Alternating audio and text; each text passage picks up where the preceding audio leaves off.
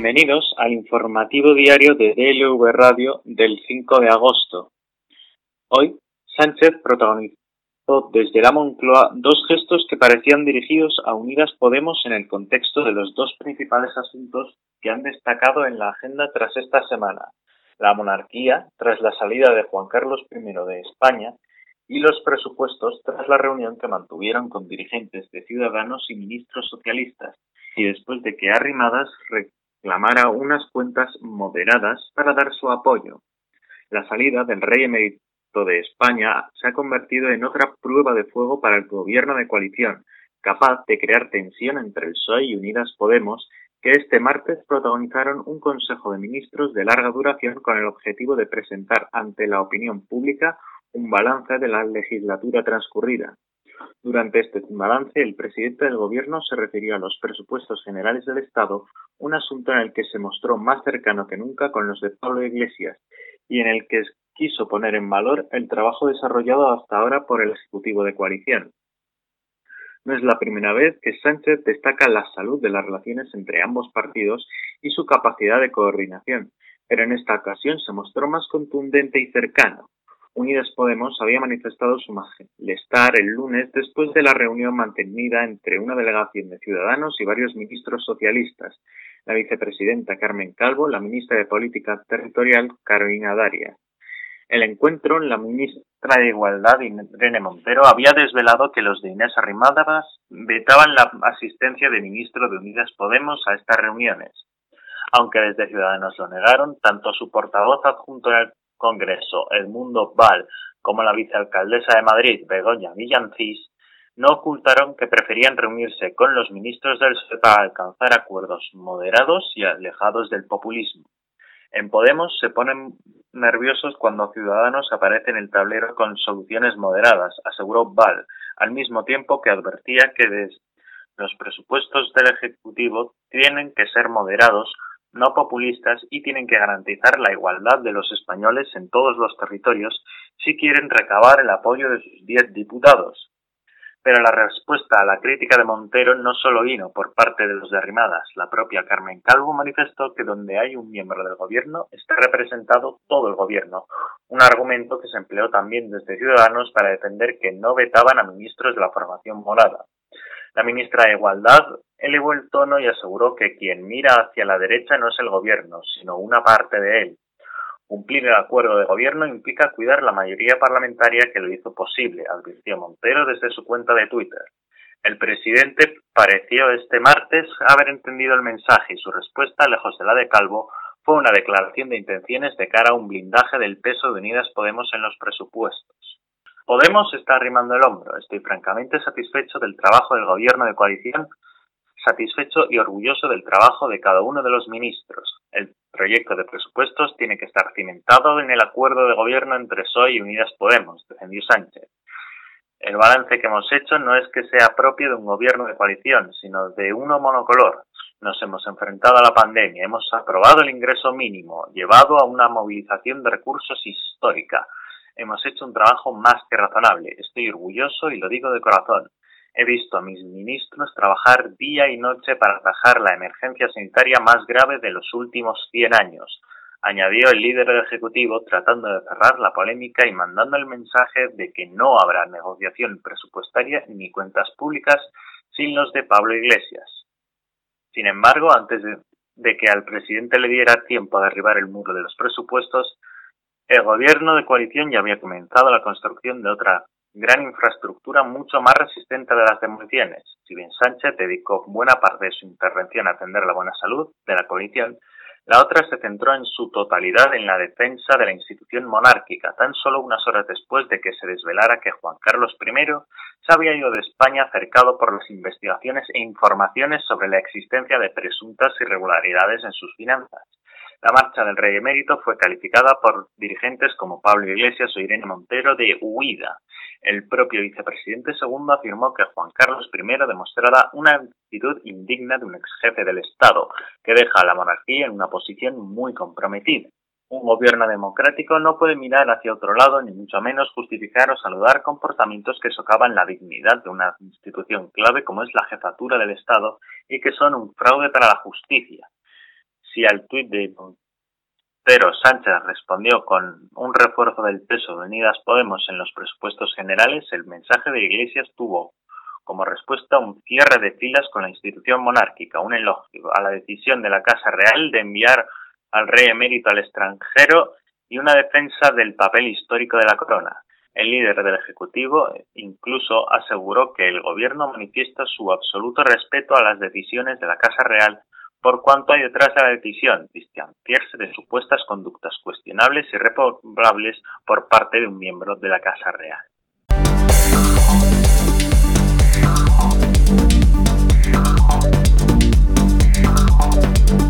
Y mientras, el Tribunal Supremo ha rechazado la petición de la entidad Omnium Cultural de adoptar medidas cautelares contra el rey emérito, porque el sistema procesal no permite dar ese tipo de pasos cuando la persona no tiene condición de investigado, antes denominado imputado, como es el caso del rey Juan Carlos. En una providencia dictada este miércoles, la Sala de Vacaciones del Supremo descarta adoptar medidas solicitadas por Omnium, que presentó ayer en el alto tribunal una petición urgente para activar la búsqueda internacional del rey Juan Carlos y para que fuera citado a declarar de manera inmediata como investigado. Nuestro sistema procesal no contempla la adopción de medidas cautelares respecto de quien no tiene la condición de investigado, se indica en la Veniencia del Supremo, cuya Fiscalía ha asumido la investigación del presunto pago de comisiones en la construcción del AVE a la Meca al comprobar que una de las personas que podrían estar involucradas en los hechos sería Juan Carlos de Borbón.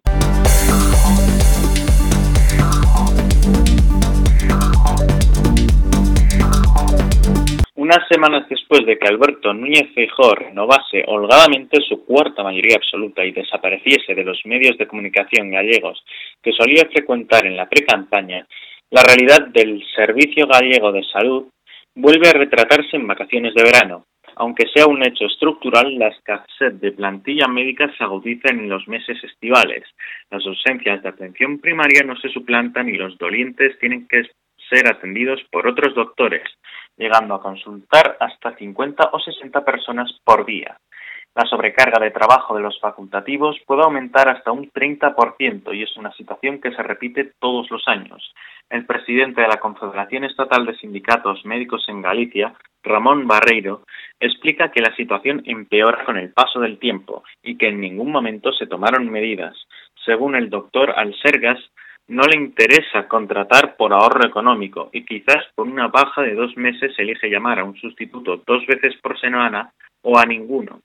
También influye la escasa oferta de las plazas MIR de los últimos tiempos, aunque reconoce que este año aumentaron hasta 7.615, lo que provoca que miles de profesionales graduados no puedan ejercer en el sistema público de salud porque no se han especializado y existan, por lo tanto, menos facultativos disponibles. Las condiciones laborales en el Sergas inducen a que muchos de los médicos formados en el territorio gallego lo abandonen y se vayan a otras comunidades o busquen países en la búsqueda de contratos más estables. El sistema educativo se gasta un montón de dinero en formar graduados en medicina y después emigran y se van. Trabajan en otros sitios donde son muy bien recibidos sin haber intervenido para nada en esa formación. El panorama que perfilan los expertos sanitarios para los próximos años del Sergas no mejora respecto al actual. Las jubilaciones no se han repuesto con los MIR y todavía este año la Consellería de Sanidad pidió una ampliación de plazas dentro de un plan de atención primaria, algo que puede tardar hasta cuatro años. Mientras tanto, muchos profesionales de más de 65 años continúan ejerciendo por la ampliación de la vida laboral del Ejecutivo Autonómico, en un principio propulsado para paliar ese déficit de médicos. Por ello, en los próximos cinco años se espera una avalancha de jubilaciones y como la bola de nieve siga creciendo en el Sergas, no puede dar respuesta, matiza el presidente de CSM Galicia.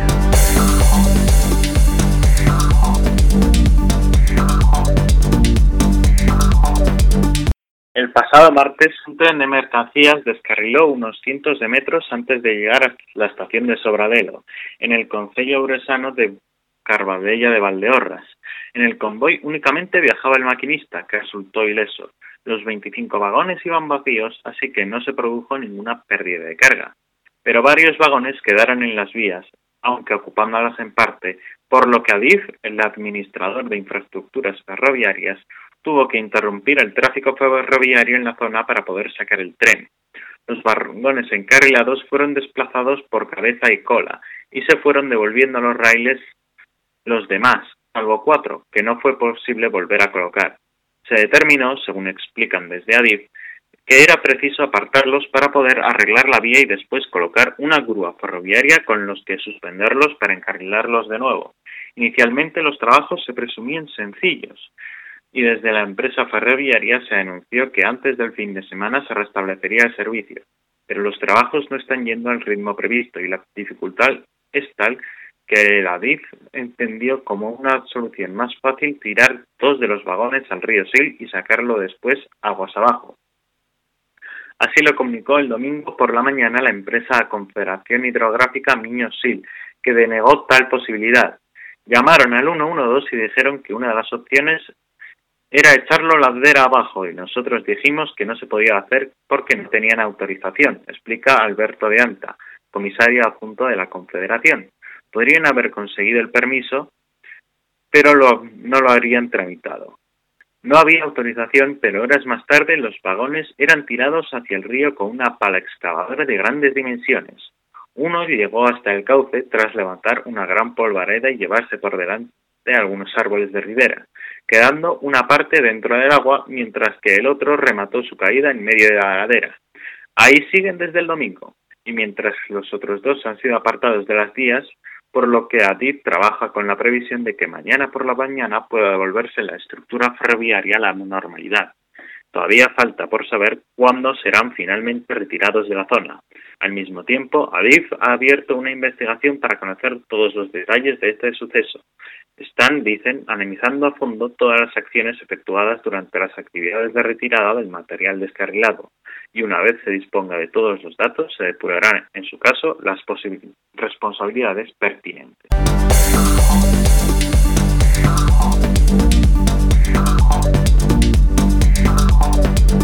No se puede tener todo en esta vida. Así de tajante ha sido la respuesta por parte del Consulado de España en La Habana a un ciudadano que le hacía una consulta este martes vía Twitter. El usuario en cuestión lanzó la siguiente pregunta al consulado. Buenas tardes. Cuando se reactive el servicio, ¿sería posible solicitar una cita para el visado de turismo y otra por reagrupación familiar a nombre de la misma persona? ¿O se anularían ambas al hacerlo de este modo? Gracias y un saludo. A pesar de su corrección, trasladando la duda, el interesado recibió la controvertida contestación por parte del Consulado de España de La Habana. No se puede tener todo en esta vida. Un mensaje que la Administración ya ha eliminado de la red social. El usuario no perdió la compostura por el comentario y repreguntó. No habéis respondido a ninguna de mis dos preguntas. Lo que para ustedes puede ser obvio puede no serlo tanto para quienes tienen una situación personal diversa. Les agradecería que me respondieran desde un punto de vista administrativo y no irónico. Un saludo. Esta no ha sido la única contestación polémica del que sería el community manager del consulado. Otros usuarios de Twitter han compartido más respuestas poco protocolarias que también han sido eliminadas de la cuenta de la administración.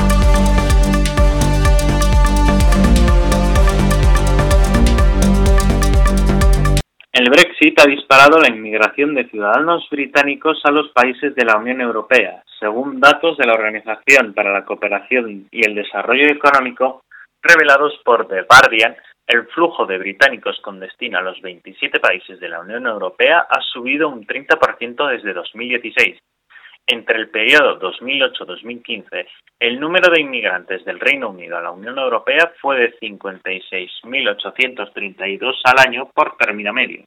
A partir del 2016, año de la victoria del Brexit en referéndum, la cifra ha subido en torno a los 73.642 migrantes anuales, con España, Alemania y Francia como destinos preferentes. En España se registraron 21.000 inmigrantes británicos entre 2016 y 2018, frente a la media anual de 2.300 al año antes del Brexit. El número real de ciudadanos británicos es, en cualquier caso, muy superior a los 380.000 registrados oficialmente.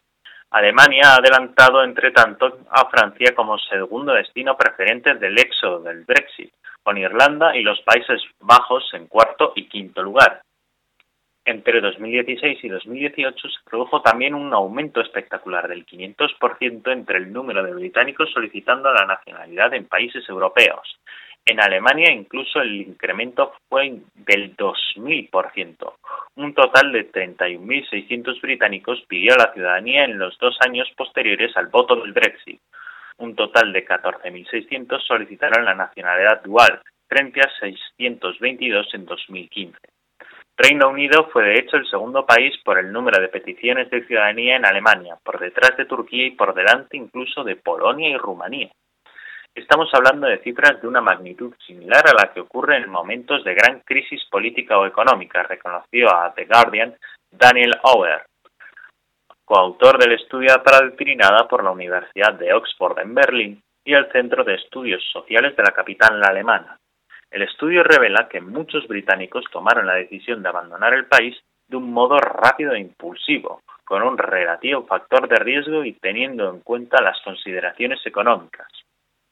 El salto en las peticiones de nacionalidad en otros países demuestra que es una gran evidencia de cómo la gente ha tomado la decisión de emigrar por el temor al impacto del Brexit en sus vidas. Puede leerse en el informe. El estudio detecta el éxodo que se produjo en los tres primeros años durante el forcejeo político entre Londres y Bruselas.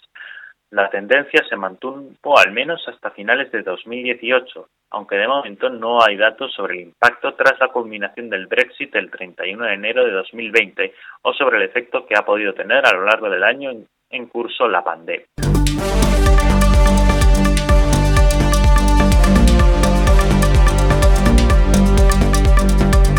Emmanuel Macron interrumpió ayer sus vacaciones en Fort de Brégançon, residencia estival de los presidentes franceses en la Costa Azul, para visitar a una viuda anciana que vive sola en la cercana ciudad de Toulon. Macron realizó este gesto para poder acompañar con una amable puesta en escena mediática su anuncio de una nueva ley que ampliará la seguridad social para atender mejor a los 1,1 millones de franceses que son dependientes y necesitan asistencia domiciliaria cotidiana. Sentados en un sofá en el salón de una típica vivienda de clase media, Macron preguntó a la señora Giselle Charles, de 80 años, cómo había pasado el confinamiento. Ella le dijo que había sido muy importante el contacto diario con una persona que le trae comida cada mañana. Va con cuidado cuando la visitan los nietos, le inquirió el presidente, Sí, siempre llevamos la mascarilla y ellos se ponen en el balcón, contestó ella. Seguimos sus consejos. Durante la charla, que se prolongó durante una media hora, estuvieron presentes el alcalde de Toulon, Humbert Palco, y varios familiares de la anciana. En el desplazamiento de Macron tenía varios objetivos. Uno de ellos era recordar a la ciudadanía la importancia de proteger a los ancianos de la enfermedad y de extremar en el contacto con ellos las medidas de barrera. Los médicos franceses insisten en que la mayoría de los contagios con consecuencias graves se producen en el entorno familiar, en el curso de comidas y celebraciones que se prolongan durante horas y en las que están presentes sin la debida distancia personas de varias generaciones. Basta con que una esté infectada, aunque sea asintomática, para que haya múltiples contagios. De ahí que las advertencias se repitan este verano, sobre todo para que no se baje la guardia en los encuentros privados en lugares cerrados. El jefe del Estado francés aprovechó para agradecer el trabajo de los 320.000 cuidadores profesionales que se ocupan de las personas dependientes, así como de las numerosas asociaciones de voluntarios que les echan una mano. Admitió que realizan una tarea dura, insuficientemente reconocida y mal pagada, y destacó su labor extraordinaria durante el confinamiento, ya que fueron el único vínculo físico humano de los ancianos en las semanas de encierro relatorio en muchos casos. No menciono el hecho de que una parte de las cuidadoras sean inmigrantes, no siempre en situación regular. Estos cuidadores recibirán una gratificación especial, una prima, igual que el personal sanitario y el que trabaja en residencias de ancianos u otros centros sociales.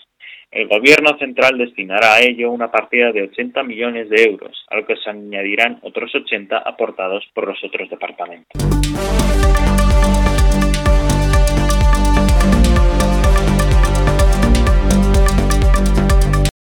La Corte Suprema de Colombia decidió el martes decretar prisión domiciliaria al expresidente Álvaro Uribe para que siga el proceso en muestra privado de libertad. Le acusan de sobornar a testigos y de fraude procesal en una demanda instaurada por el senador socialista Iván Cepeda, que lleva años intentando que le juzguen por nexos con los paramilitares. La medida cayó como una bomba en el seno de su partido, el Centro Democrático, y de alguna manera afectará la gobernabilidad de Iván Duque, que el viernes cumple dos años de gobierno.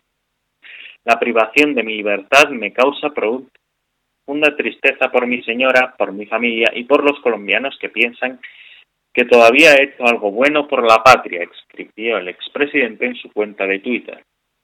El presidente Duque fue mucho más allá y en una alocución formal desde Casa Nariño defendió a Uribe, manifestó su desacuerdo con la Corte Suprema y sin mencionar a las FARC de manera expresa, criticó que al expresidente le priven de libertad mientras que la cúpula guerrillera no ha pasado un día tras las rejas, argumentos que todos los que esgrimieron otros líderes uribistas al hacerse pública la noticia. Duele que muchos de los que han lacerado el país con barbarie se defiendan en libertad y tengan garantizado jamás ir a prisión, y que un servidor público ejemplar no se permita defenderse en libertad, manifestó el mandatario. Durante sus, durante sus dos gobiernos, nuestro país recuperó la seguridad. Con sentido de legalidad, Álvaro Uribe enfermó el narcotráfico, el terrorismo y a los regímenes totalitarios de Latinoamérica. Producto de su lucha, él y su familia han sido víctimas de todo tipo de ataques, difamaciones, de epítetos y acusaciones, dijo en clara alusión a los opositores que señalan que cometió crímenes de Estado en su lucha contra la subversión. En cuanto a la medida de casa por cárcel, Duque alegó que Uribe, con gallardía, ha acudido siempre a todos los llamados que le han hecho la justicia con la frente alta. Como presidente hago un llamado a la reflexión. Espero que las vías judiciales operen y que existan garantías para que un ser humano íntegro ejerza su defensa en libertad. Tanto el senador Iván Cepeda del Polo Democrático como otros opositores aplaudieron la decisión y pidieron al jefe del Estado que observara la separación de poderes. No hay personas que estén por encima de la justicia por más poderosas e influyentes que sean aseveró Cepeda en rueda de prensa. Invitamos a los ciudadanos a asumir esta situación con total serenidad. La contraparte tiene todas las herramientas, recursos y procedimientos para garantizar su derecho a la justicia.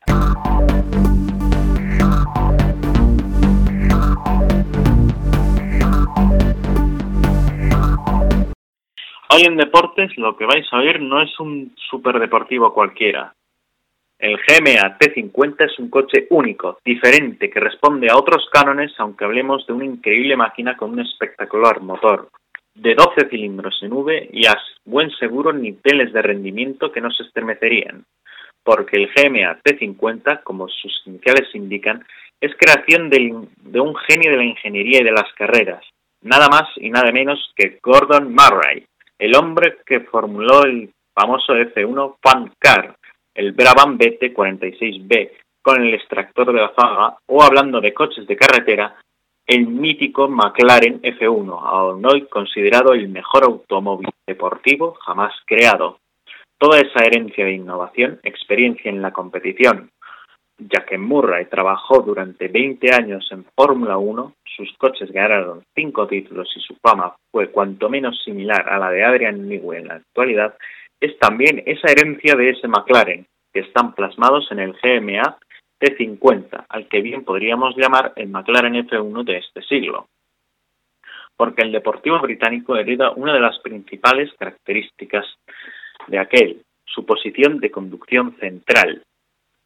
Todo en el T50 está centrado en el piloto y la disposición tipo monoplaza lo deja así de claro aunque en su interior, al que se accede a través de unas espectaculares puertas estilo Lamborghini, es triplaza, al igual que lo fue el McLaren F1, y con un maletero de casi 300 litros. Otro principio inconfundible en todos los coches de Murray es la ligereza. El T50 pesa apenas 980 kilos, una cifra sin parangón entre los superdeportivos. Es cierto que su tamaño es muy compacto, de hecho tiene las dimensiones de un Porsche Boxster, al igual que el McLaren F1. pero todo el resto también lo acompaña, aluminio como material primario o la caja de cambios más ligera jamás montada en un coche de esa categoría. Su motor es un V12 atmosférico firmado por Cosworth, donde la cifra más importante no es la de la potencia máxima, sino la del régimen de giro. El propulsor supera las 12.000 revoluciones por minuto, una cifra récord, según anuncia el fabricante.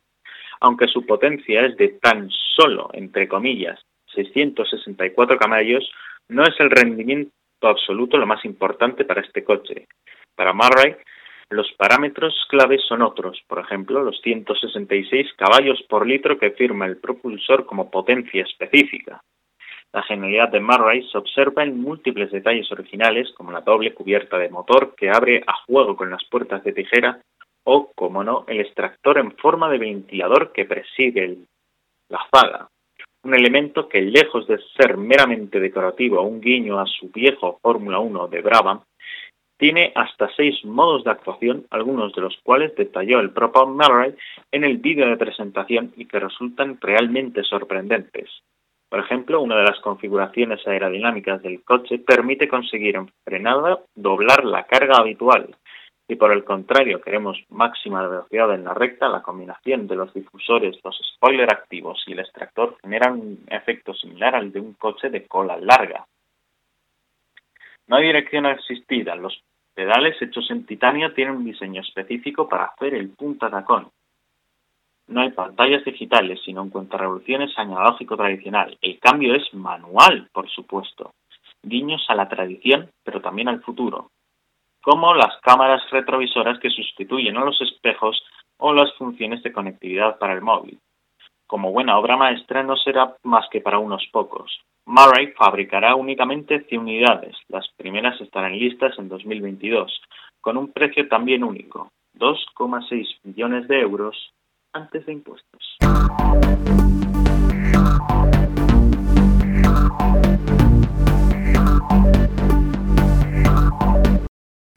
Antes de comenzar con la previsión meteorológica, les recordamos que hoy el número de positivos han sido 1.772, con especial incidencia en Madrid, Cataluña y Aragón, y ha habido un, fallecido.